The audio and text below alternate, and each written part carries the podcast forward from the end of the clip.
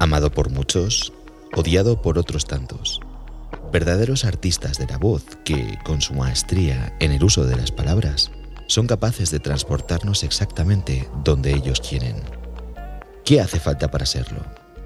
¿Tengo lo que hay que tener? ¿Conoces todas las facetas de esta profesión?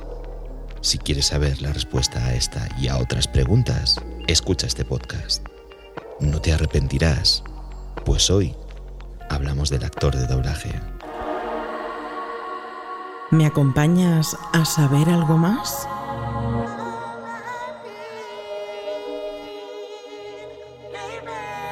Te daremos las respuestas más ingeniosas y cautivadoras a las preguntas más interesantes. No dejaremos piedras sin mover ni tema sin tratar. Desconecta, disfruta y prepárate para escuchar las voces del lado oscuro. Con Raúl Sotodosos.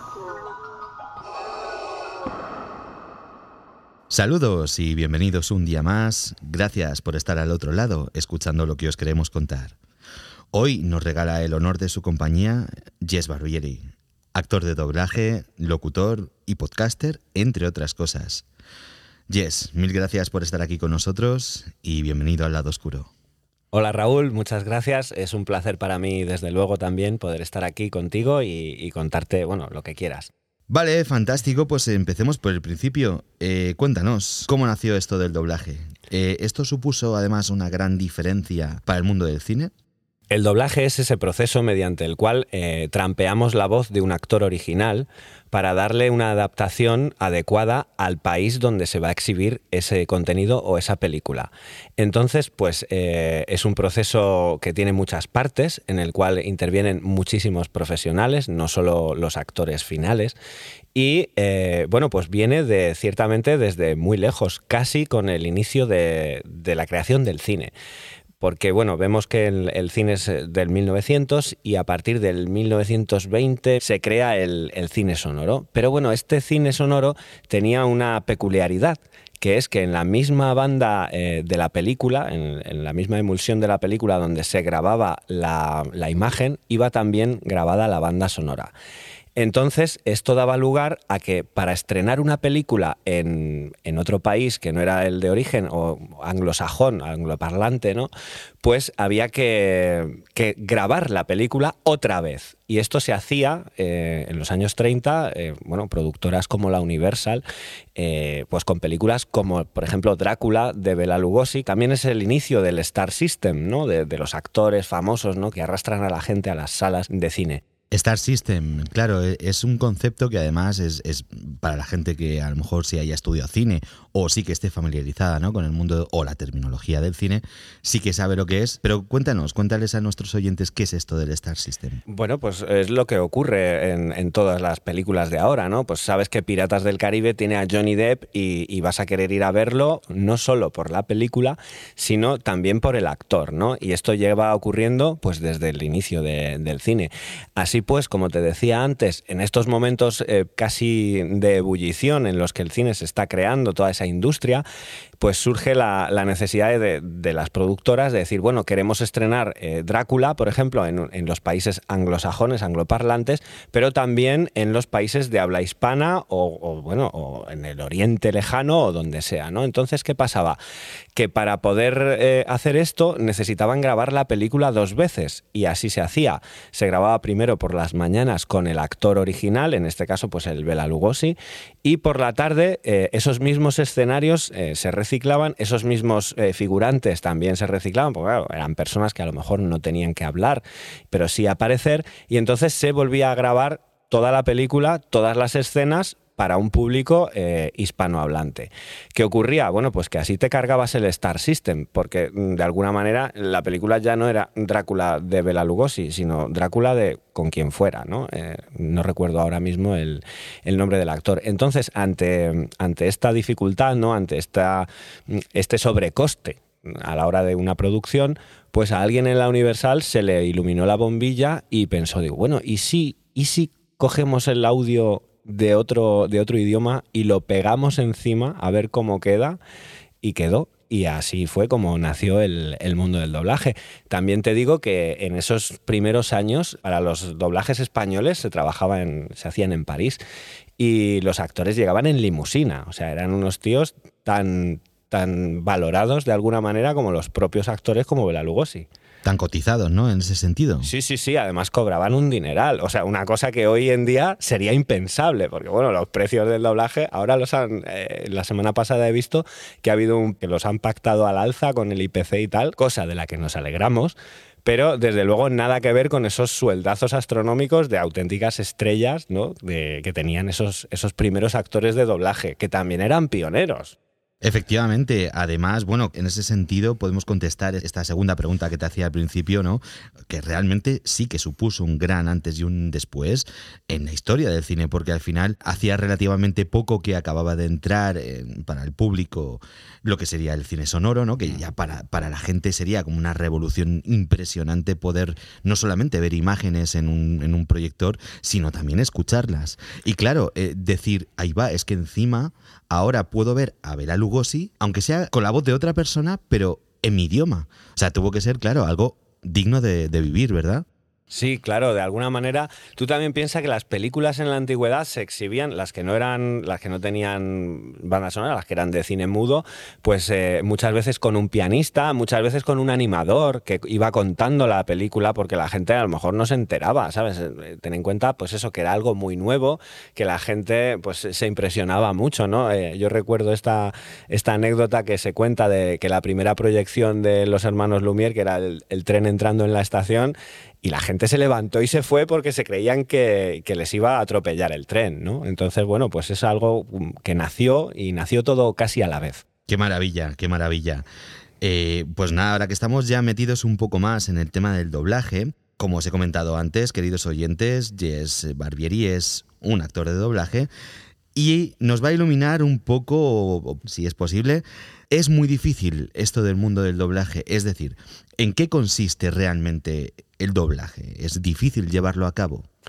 Bueno, eh, técnicamente tiene mucha dificultad. Ah, nosotros somos actores, sobre todo, ¿no? Tenemos que ser capaces de interpretar y de reinterpretar muchas veces, pero sin dar, eh, sin poner nada extra. Nosotros nos ceñimos a una imagen y el actor ya ha grabado su matiz, su volumen, su tono de voz y es a lo que tú te tienes que acoplar, ¿no? De alguna manera adaptando ese mensaje, ese contenido a, tu propio país, a tu propio idioma, en este caso el castellano para nosotros. Es un proceso bastante difícil porque, eh, bueno, intervienen ahí muchos factores, eh, la inteligencia, la velocidad, la comprensión, ¿verdad? Todas esas cosas.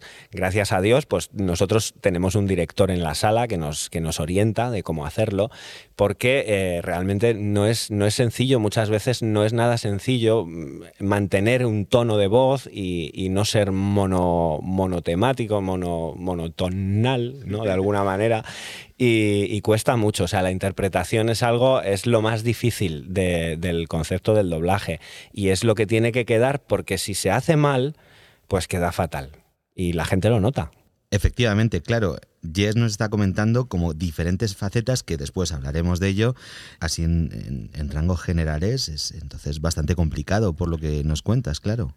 Bueno, es un reto, desde luego es algo que no es sencillo. O sea, no es llegar allí a hablar, o sea, porque la gente muchas veces dice, ah, pues vas ahí y te pones a hablar. No, ¿sabes? Ni siquiera vas ahí y te pones a leer. No, ¿sabes?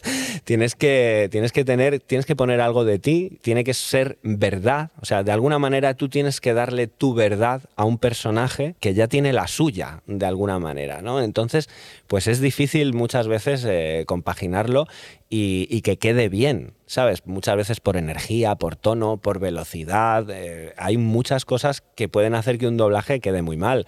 Entonces, el ser capaz de dominar todas estas técnicas, la proyección, la vocalización, ¿no? Que es tan, tan importante, ¿no? En un doblaje no puede sonar una palabra como terminado, ¿no? Tiene que ser terminado, ¿sabes? Siempre, ¿no? Eh, eso no puede quedar nada al aire y desde luego son muchas cosas las que influyen en que el proceso eh, salga adelante y que salga bien, porque, bueno, de hecho ahí tenemos, ¿no? Miles de películas que son inolvidables y cuyos doblajes nos han llegado al corazón, que de todas formas, o sea, de alguna manera habría sido imposible, viendo la versión original, mm, interiorizarlas así.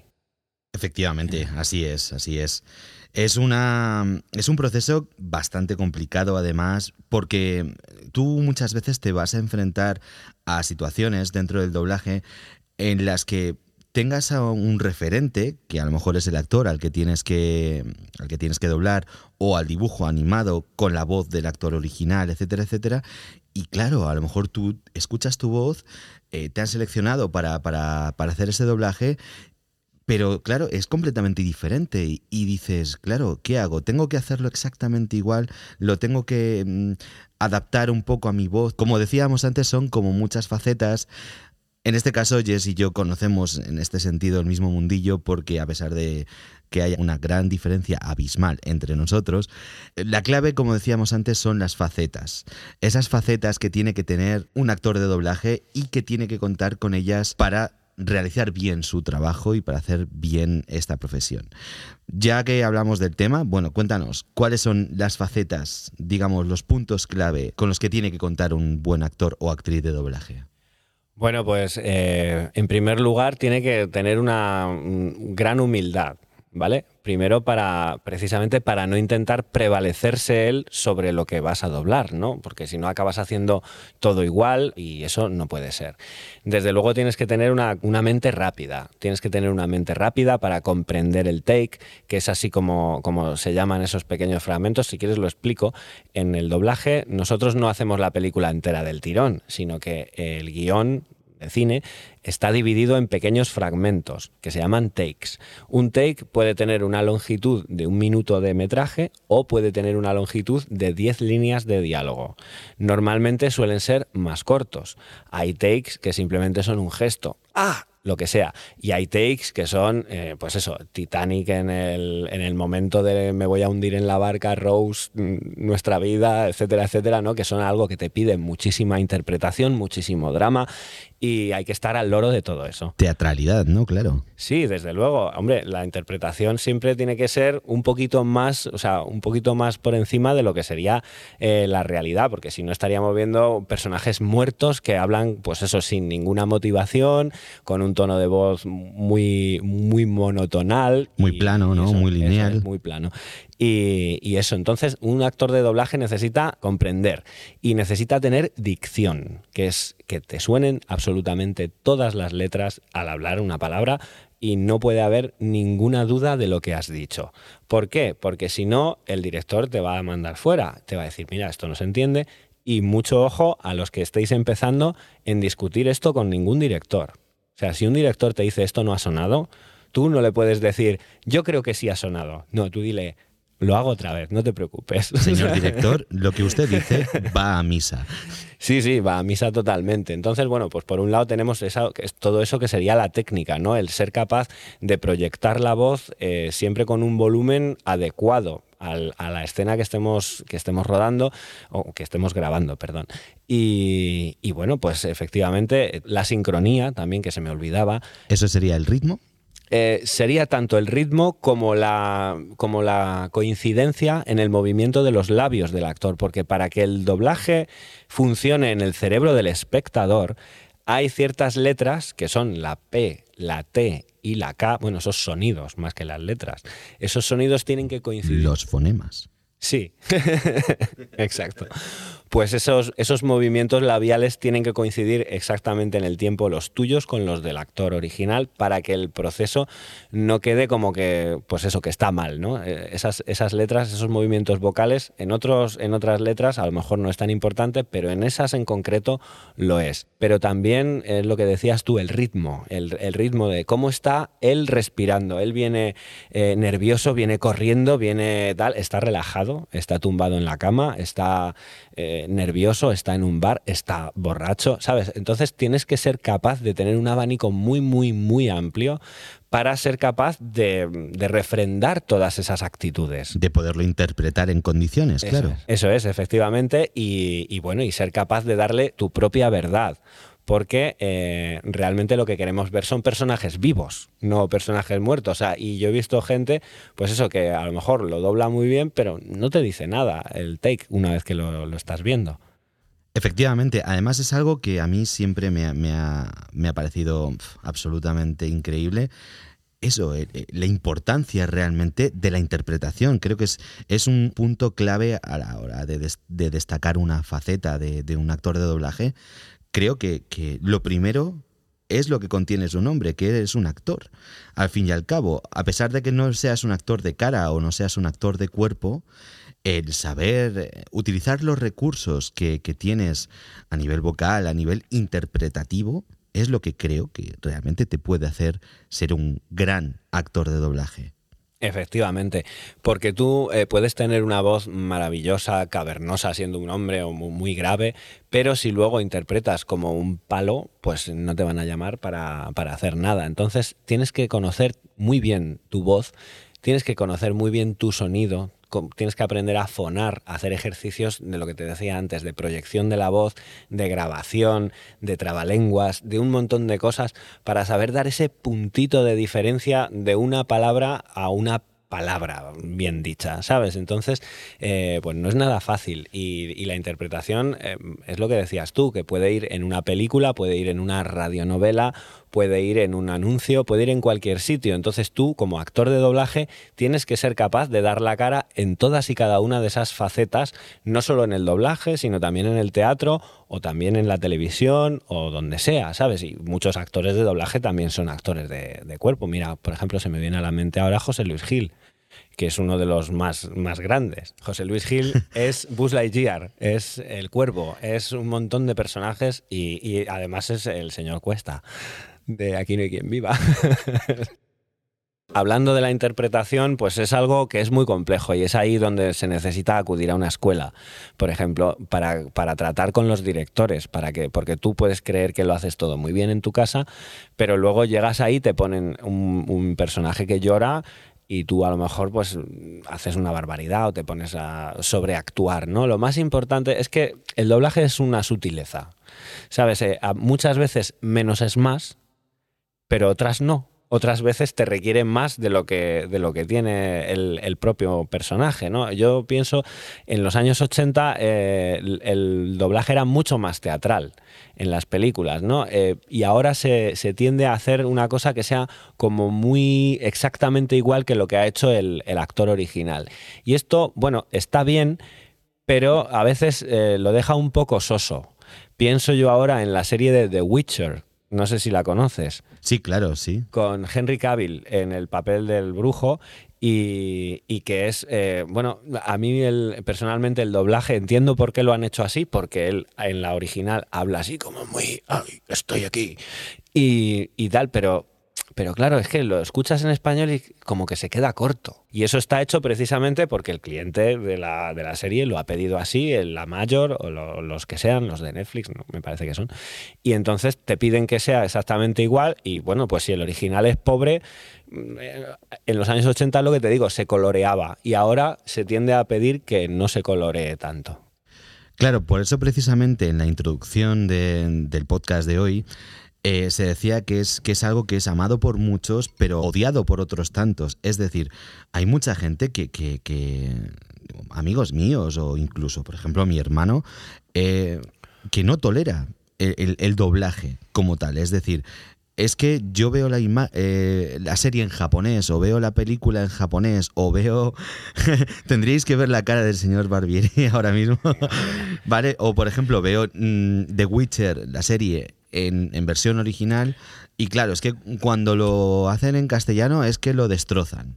Al final es algo que, realmente pues, está muy abierto a interpretación ¿no? de, cada uno, pero, pero al final nunca hay que ser radical. No, mira, yo en ese sentido lo que te puedo decir es que tu hermano felizmente se puede ver The Witcher a lo mejor en inglés porque puede, se lo puede permitir porque sabe inglés. Pero mi abuela, todas las películas de John Wayne que se ha visto, no se las podía haber visto en, inglés. Por lo tanto, yo reivindico que el doblaje es un proceso de adaptación cultural es algo necesario para que todos los españoles bueno, o hispanohablantes sean capaces de interiorizar una película como Piratas del Caribe, una serie como The Witcher. Igual que tú cuando vas a una librería y te ves el libro del Principito, eh, te lo ves en español, ¿sabes? No te lo vas a comprar en francés, Antoine de Saint-Exupéry, ¿sabes? Entonces, pues es una cosa de adaptación cultural y la gente, bueno, pues me parece un poco hasta naif, decir, no, es que a mí me gusta el doblaje. Ah, no me gusta el doblaje porque te pierdes el original. Bueno, pues sí, a ver, es verdad que el, original se pierde, se pierde la interpretación y yo reconozco que hay muchas veces que queda, que a lo mejor un doblaje se queda corto respecto al original. Pero bueno, eso ya es cuestión de los directores y, de los clientes. Lo que no podemos hacer es dejar de doblar las películas. ¿Por qué? Porque entonces la audiencia del cine, además España no es un país angloparlante. El ser angloparlante no es una de nuestras características de bandera, ¿sabes? Dicen, no, es que en España, como en Suecia a lo mejor todo el mundo habla inglés, pero en España no. Entonces eh, es algo que es muy necesario y que, y que llega, o sea, que es lo que hace que la industria pueda girar de alguna manera también. Por eso es tan importante. Además, esto abre la puerta, a, creo que la madre de todas las controversias en este querido país en el que vivimos, que es el doblaje latino, querido. El doblaje latino tan odiado por tanta gente y tan querido por otra gente, y sobre todo a nivel generacional. Y te voy a poner mi ejemplo. Hace poco estábamos tranquilamente mi chica y yo viendo una película, concretamente La Sirenita de Disney, ¿vale? Y dijimos, ahí va, La Sirenita, ¿cuánto tiempo hace que no la vemos? Y la pusimos y alucinamos. Alucinamos porque, claro, a pesar de que la versión actual, es decir, remasterizada a nivel gráfico como remasterizada a nivel audio, ha cambiado bastante. Y a nivel audio cuenta con actores de doblaje bastante, bastante buenos. No voy a hacer hincapié. Pero Claro, yo recuerdo a la sirenita de cuando yo era pequeño. O sea, yo no concibo la voz de Sebastián sin que sea de un señor cubano que me esté hablando como Sebastián. Claro, eh, además es que en este caso que, que, cuentas es que es muy flagrante, ¿no? Pero siempre que se hace, se lleva a cabo un redoblaje, pues surge la controversia. Yo recuerdo, por ejemplo, el del padrino, que es que mm, no sé, ¿sabes? Que quiero decir que. Y dices, si es que los actores que lo han hecho son buenos y tal, y sí, es verdad. Y los actores que han doblado la sirenita, no me cabe duda que son de primerísima línea. Pero yo vi La Sirenita en los años 90, que se estrenó en el 94, me parece, o así. Y, claro, ¿tú, tú crees que en otros lagos. Y luego es que queda muy raro. O sea, quiero decir, tú ves al Sebastián nuevo, por ejemplo, intentando hacer ese acento cubano y se cae, ¿sabes? Se cae, yo no lo aguanto, me pasa con todas las películas estas que se han redoblado de la, de la antigua vieja época, ¿no? Pues eh, La Sirenita, Blancanieves, La Bella Durmiente, todo, porque acaba, mm, no sé, hay algo en nuestros recuerdos también que nos ha hecho conocerlo así y que nos hace chirriar a la hora de escuchar un, un redoblaje muchas veces. Tú imagínate que le enseñas a tu padre una película de John Wayne o de Clint Eastwood con esa voz de Clint Eastwood de... De Constantino Romero. Exacto. Claro, si, si, le hacen un redoblaje y le ponen, oye, a un buen actor de doblaje, pero que no es Constantino Romero, tu padre se llevaría las manos a la cabeza, igual que nos hemos llevado. Por eso me refería a que es un tema casi hasta generacional, ¿no? Hasta que podríamos discernirlo como en plan de algo generacional, en este caso. Sí, a ver, si yo siempre digo que si la música que escuchamos es la banda sonora de nuestras vidas, pues las películas que vemos también forman parte de ella, ¿no? También la, han creado, la han ayudado a que tu vida, tu historia, todo sea así. Entonces, si una película te ha gustado y, te ha parecido, pues yo no sé, estoy pensando ahora mismo en El Gran Lebowski, por ejemplo, una película que me encanta. Si la viera ahora mismo redoblada, es que mm, la apagaría, ¿sabes? No me gustaría verla. Eh, ¿Por qué? Porque yo ya eh, la, escucho en mi cabeza o pienso en ella veo las escenas en mi cabeza y escucho a los actores, eh, a los actores de doblaje que, tiene la película original. Tú imagínate a George McFly o, a Doc con otras voces. o, imagínate a los Goonies con otras voces. O, es decir, claro, es que está tan, tenemos tan interiorizada esas voces de esos actores que, hemos escuchado durante tantos años. Claro, mira, antes Jess ha, comentado a, uno de mis grandes dioses del doblaje, que era Constantino Romero, principalmente porque dio voz a mi personaje favorito del mundo del cine, que es Darth Vader. Mm. Y, y, claro, eh, me viene a la cabeza Mediavilla o me viene a la cabeza, pues eso, auténticos titanes del doblaje, cuyas voces están en tantas películas que si ahora mismo eh, saliera un Morgan Freeman o me volvieran a sacar a Gandalf y yo no escuchara la voz de, Mediavilla, sería demasiado raro, o sea, sería demasiado impactante. A lo mejor un chico de 16 años escucha el nuevo Gandalf, escucha el nuevo Darth Vader o escucha, mm, no sé, al nuevo Buzz Lightyear, por ejemplo, con otras voces, pues lo asimila y dice, ah, pues qué guay, pues mola. Pero claro, nosotros que venimos de, de esa época en la que era esa voz tan característica, ¿verdad? Sí. Hombre, es que hoy en día, ya te digo, se hacen redoblajes muchas veces sin ningún pudor, ya sea porque ha caducado el, doblaje original, como que tienen una, duración establecida, ya sea porque lo ha comprado un canal de televisión y le sale más barato, yo, y esto yo no te puedo explicar por qué, pero me consta que es así, que hay veces que una, una cadena de televisión compra una película para exhibirla, y le sale más barato volverla a doblar entera que pagar el doblaje original y por eso se vuelve a doblar. Qué interesante, sí señor. Esto me lo apunto para un futuro podcast de doblaje porque es un tema bastante guay de tratar. Quiero comentarte una cosa, un aspecto que a mí siempre me ha parecido fascinante dentro del mundo del doblaje, que es eh, ese aspecto camaleónico que tienen los actores de doblaje. Siempre he alucinado como una sola persona es capaz de, poner voz a dos, tres, cinco personajes para un videojuego o para una película o para un anuncio. siempre me ha parecido algo abrumador. Que de hecho, cuando yo me, cuando lo estaba estudiando y hacíamos los ejercicios, ¿no? De, hacer diferentes voces, ahí es donde yo me di cuenta de que me flipaba ser actor de doblaje, pero mm, quizá no tenía lo que tenía que tener. Quiero que les cuente a nuestros oyentes, Jess, ese aspecto camaleónico. Bueno, pues sí, evidentemente un actor de doblaje pues tiene que ser muy flexible, lo que tú decías. Tú tienes tu voz natural con la que tienes que aprender a interpretar, pero luego cuantas más voces seas capaz de, tener, es como si tuvieras un abanico, ¿no? Como si llevaras en una maleta a todos tus personajes y, te puedes hacer cargo pues de una abuelita o de un conejo de dibujos animados o de un joven o de un niño, incluso, ¿sabes? En, en, un momento dado, eso es, eso es una gran capacidad que tiene mucho que ver con lo que hablábamos antes de la interpretación, ¿no? El ser capaz de poner ahí una voz que sea que transmita una verdad, porque tú puedes estar diciendo algo con un tono muy grandilocuente o que te sientes estupendo ahí delante del micro y dices, ¡oh, cómo me ha quedado estupendo! Y luego lo escuchas y está muerto, está falso o está mm, que no me lo creo. Y desde luego un gran y un amplio abanico de, de registros vocales te va a ayudar como actor a estar en más producciones, más que si solo tienes la voz de un tío guapo y no sé qué.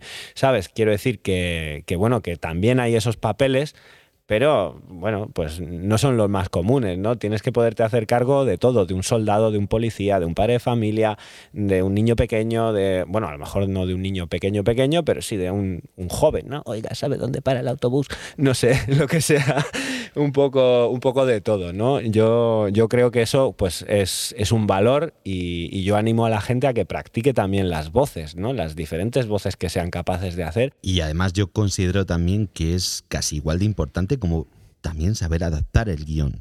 Es decir, nosotros recibimos un guion y saber adaptarlo y saber, eh, dentro de ese abanico del que nos hablaba Jess, seleccionar esa voz eh, concreta o ese aspecto concreto o esa personalidad concreta para ese personaje es también saber adaptar el, guion, porque a lo mejor no siempre te vas a enfrentar a un plano directo de, ese personaje, sino que a lo mejor viene de una escena en la que ya está hablando el personaje y de repente entra eh, una escena a mitad de frase con, el rostro del, del actor. Saber adaptar el guion es muy importante, ¿verdad que sí?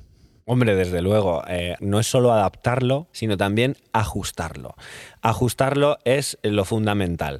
¿Y qué, en qué consiste el proceso del ajuste? Pues en contar las sílabas. Las sílabas eh, en las que una persona habla una frase en inglés y adaptar eso a cómo puede quedar en castellano. ¿Por qué hay que hacer esto? Pues porque normalmente eh, en inglés las palabras no suelen tener más de dos sílabas o suelen tener tres como mucho, pero suelen ser palabras mucho más cortas. Entonces las locuciones, eh, los momentos en los que un personaje habla, pues eh, suelen tener mm, o te suele dar menos tiempo a ti, porque tú tienes que decir una palabra trisílaba donde el otro ha dicho, por ejemplo, si un personaje dice, we have to go back, y, tú dices, tenemos que volver, ¿sabes? Pues tenemos que volver es una locución mucho más larga que we have to go back. Entonces, ahí hay pequeños trucos, ¿no? Pequeños eh, apoyos, ¿no? Y, trampas que un actor de doblaje puede hacer. Lo que dices tú, que si un personaje aparece hablando en pantalla o está en off, que es lo que llamamos cuando no se le ve, cuando está de espaldas o cuando ni siquiera aparece en el plano, pero se le oye porque está hablando, ¿no? Y entonces ahí pues puedes tener un poquito más eh, de margen. ¿Cuánto estamos aprendiendo hoy contigo, señor Jess Barbieri? Eres todo un maestro en este arte, pero ya sabes que estás en el lado oscuro. Así que vamos a ver este pequeño lado oscuro que evidentemente como todo el resto de, de las profesiones y lamentablemente en este país el mundo del arte y el mundo de, pues eso, de, la música, de las artes en general, no es, digamos, un mundo particularmente fácil, ni es un camino de rosas. Entonces, claro, esto por supuesto siempre es una opinión personal, porque evidentemente si estuviera entrevistando aquí pues a, alguno de los grandes del doblaje, pues sería una opinión completamente diferente a la que podemos tener Jess o yo. Hablemos un poco de ese lado oscuro del mundo del doblaje.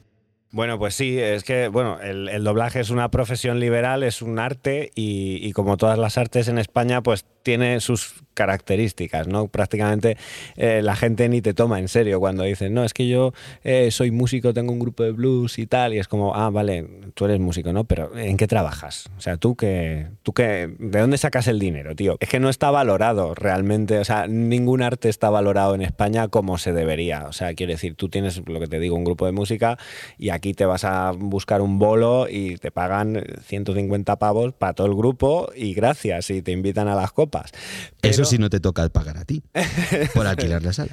Eso es. Entonces, pues bueno, eh, yo pues eh, lamento mucho esta situación. Es verdad que es difícil, o sea, es difícil en, a todos los niveles. El decidirte hacerlo, el, ser capaz de, terminar esa formación, ¿no? Y luego, pues intentar hacerte un hueco ahí donde nadie te conoce. Sí, donde, donde nadie te conoce y, y, eso va unido pues a eso, a que una profesión, pues que tus amigos de alrededor al principio no se lo toman en serio, ¿sabes? En plan de, ah, tú, tú vas a ser actor, pero tú ¿sabes? Y entonces es como, bueno, pues eh, de alguna manera hay un montón de, factores en contra, pero ahí está eh, el hecho de que una persona sea capaz de, hacer prevalecer su voluntad, su ilusión y, sus ganas en, lo que le apasiona. En este caso, para mí el doblaje es que es, vamos, lo que más me gusta de este mundo. Yo he trabajado muchos años en la cadena SER, en Alcalá de Henares, y cuando me ponía esos cascos y me ponía delante del micrófono, eh, yo lo que pensaba, digo, ahora ahora estoy haciendo lo que he venido a hacer a este planeta. Pues el doblaje, o sea, si eso, mira, se me están poniendo los pelos de punta. Y me ha hecho que se me pongan los pelos de punta a mí también, sí, señor.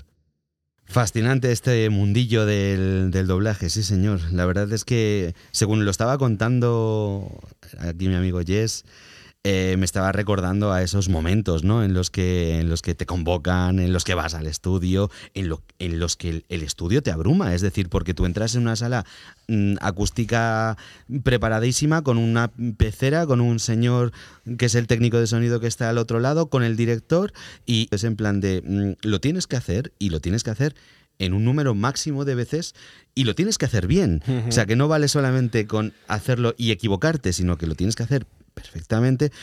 Y, bueno, pues como decíamos, es, complicado. Sí, no, los estudios son abrumadores. Yo, por ejemplo, que he podido asistir, gracias a Dios, muchas veces como oyente a, a SDI Media. Y entonces, claro, llegas allí, te han llamado para hacer dos take y te encuentras en el hall con Iván Muelas y dices, ¿yo qué voy a hacer con, con este pedazo de bestia que está aquí, ¿para qué me llamáis a mí? ¿Sabes? Entonces es como, todas son esas cosas, porque claro, eh, ten en cuenta que yo pertenezco a una generación que ha crecido enamorándose del doblaje, ¿sabes? Entonces muchas veces te encuentras a tus ídolos ahí en la... o trabajas con ellos y, eso es increíble también. Pues mira, eso me da pie, además, ya para cerrar un poquito el podcast, a que me cuentes quién es realmente Jess Barbieri. Quiero que me cuentes un poquito qué hay detrás de la figura de Jess Barbieri, qué has hecho, algunos doblajes que hayas hecho que nos puedas contar, ¿Qué otras aficiones tienes aparte del doblaje? Porque evidentemente esto es tu, esto es tu profesión, pero entiendo que harás más cosas. Para darle un cierre también me gustaría que dieras a nuestros oyentes o esa gente que está empezando ahora en el mundo del doblaje algún consejo o alguna pauta, algún tip que se dice ahora mm. eh, para hacerlo bien y para que y para que no pierdan ese gusto por este por este precioso mundo. Pues Jess Barbier es un chico que nació en el año 84, gracias Orwell, y, bueno, pues que creció enamorándose de las artes, ¿no? Mi padre ya era, es animador de, dibujos animados y yo he crecido siempre pues entre estudios, guiones y acetatos, pinturas, cosas raras, ¿no? Que bueno, que es algo que no estaba en todas las casas, ¿no? De alguna manera. Y, bueno, pues siempre me ha gustado cualquier tipo de arte, me encanta la música y también pues soy cantante, he tenido grupos y, he hecho mucha publicidad también cantando, como jingles y, y, cosas así. Si tú quisieras hacer una cosa, lo que más te gustaría hacer, ¿qué sería? Estudiar doblaje. Y entonces lo hice. Y, bueno, pues es una, decisión que me ha traído muchas alegrías, pero también muchos disgustos. Entonces, eh, yo a la gente que quiera empezar, pues eh, las voy a animar. Eh, desde luego les voy siempre a animar, porque es una profesión hermosa, es, maravillosa, tiene, tiene tantas cosas buenas que, no sabría por cuál empezar. ¿no? Simplemente por el hecho de, ver el, de ver el trabajo ya luego cuando, cuando está todo montado,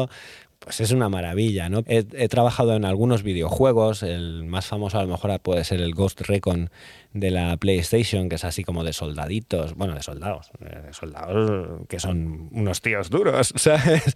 Y ahí he hecho varios personajes, luego también una serie de televisión de reality que era, se llama Viajes por sorpresa. Tampoco son papeles muy importantes, ¿no? Pero bueno, ahí hemos estado.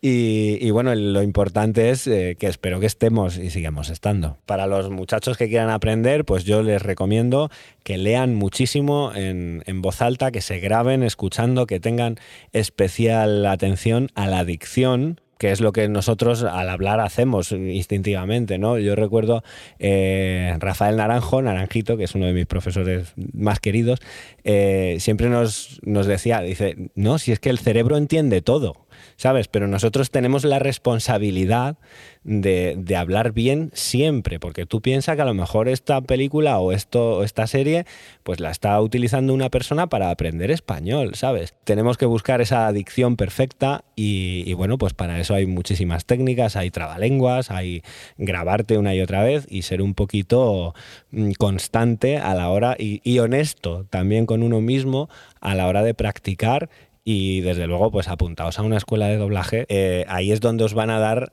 el, know-how, ¿no? El saber Las verdaderas herramientas. Claro. Pues ya sabéis, haced caso al maestro y puede que algún día vuestro sueño pues se haga realidad igual que se hizo el suyo, aunque ya sabéis que va a ser un camino largo y va a ser un camino de muchas alegrías, pero de otras no tan alegrías. Eh, Jess, un verdadero honor contar con tu experiencia, con tu compañía. Gracias por mostrarnos los caminos del lado oscuro. Muchas gracias a ti por invitarme, Raúl. Estaba encantado de, estar aquí y cuando quieras, pues estoy dispuesto a volver. Quisiera saludar también a, mis queridos profesores, ¿no? Estoy pensando en Marta Almazán, que es como mi mamá del doblaje, ¿no? Esa, esa primera profesora que yo tuve, pues Rafael Alonso, Pablo Tribaldos, por ejemplo, Laura Palacios también. Era un lujo estar con ella. Así que bueno, pues eh, simplemente eso quería saludarles también porque son gente que a mí me ha ayudado mucho. Luis Martín También, que es uno de mis profesores también más queridos, y, darles las gracias por cada, por cada minuto que han pasado enseñándome y por cada oportunidad que, que han sido capaces de darme, que se le agradezco con todo mi corazón. Gracias a ti por compartir tus maravillosos minutos y gracias por, por darnos esta, esta clase magistral ¿no? del mundo del doblaje. No os podéis perder además al señor Jess Barbieri en el canal alternativo que vamos a tener de los cuentos del lado oscuro, en el cual nos deleitará con su voz. Y nada, estáis invitados a escucharlo siempre que queráis. E, y a vosotros que estáis ahí, gracias por hacer que esto sea posible. Un fuerte abrazo y hasta la próxima. No olvides pasarte por nuestras redes sociales, así como las de nuestros invitados. Si quieres darnos tu apoyo, lo puedes hacer a través de Patreon. Recibirás contenido exclusivo. Y si no quieres perderte ninguno de nuestros podcasts, suscríbete.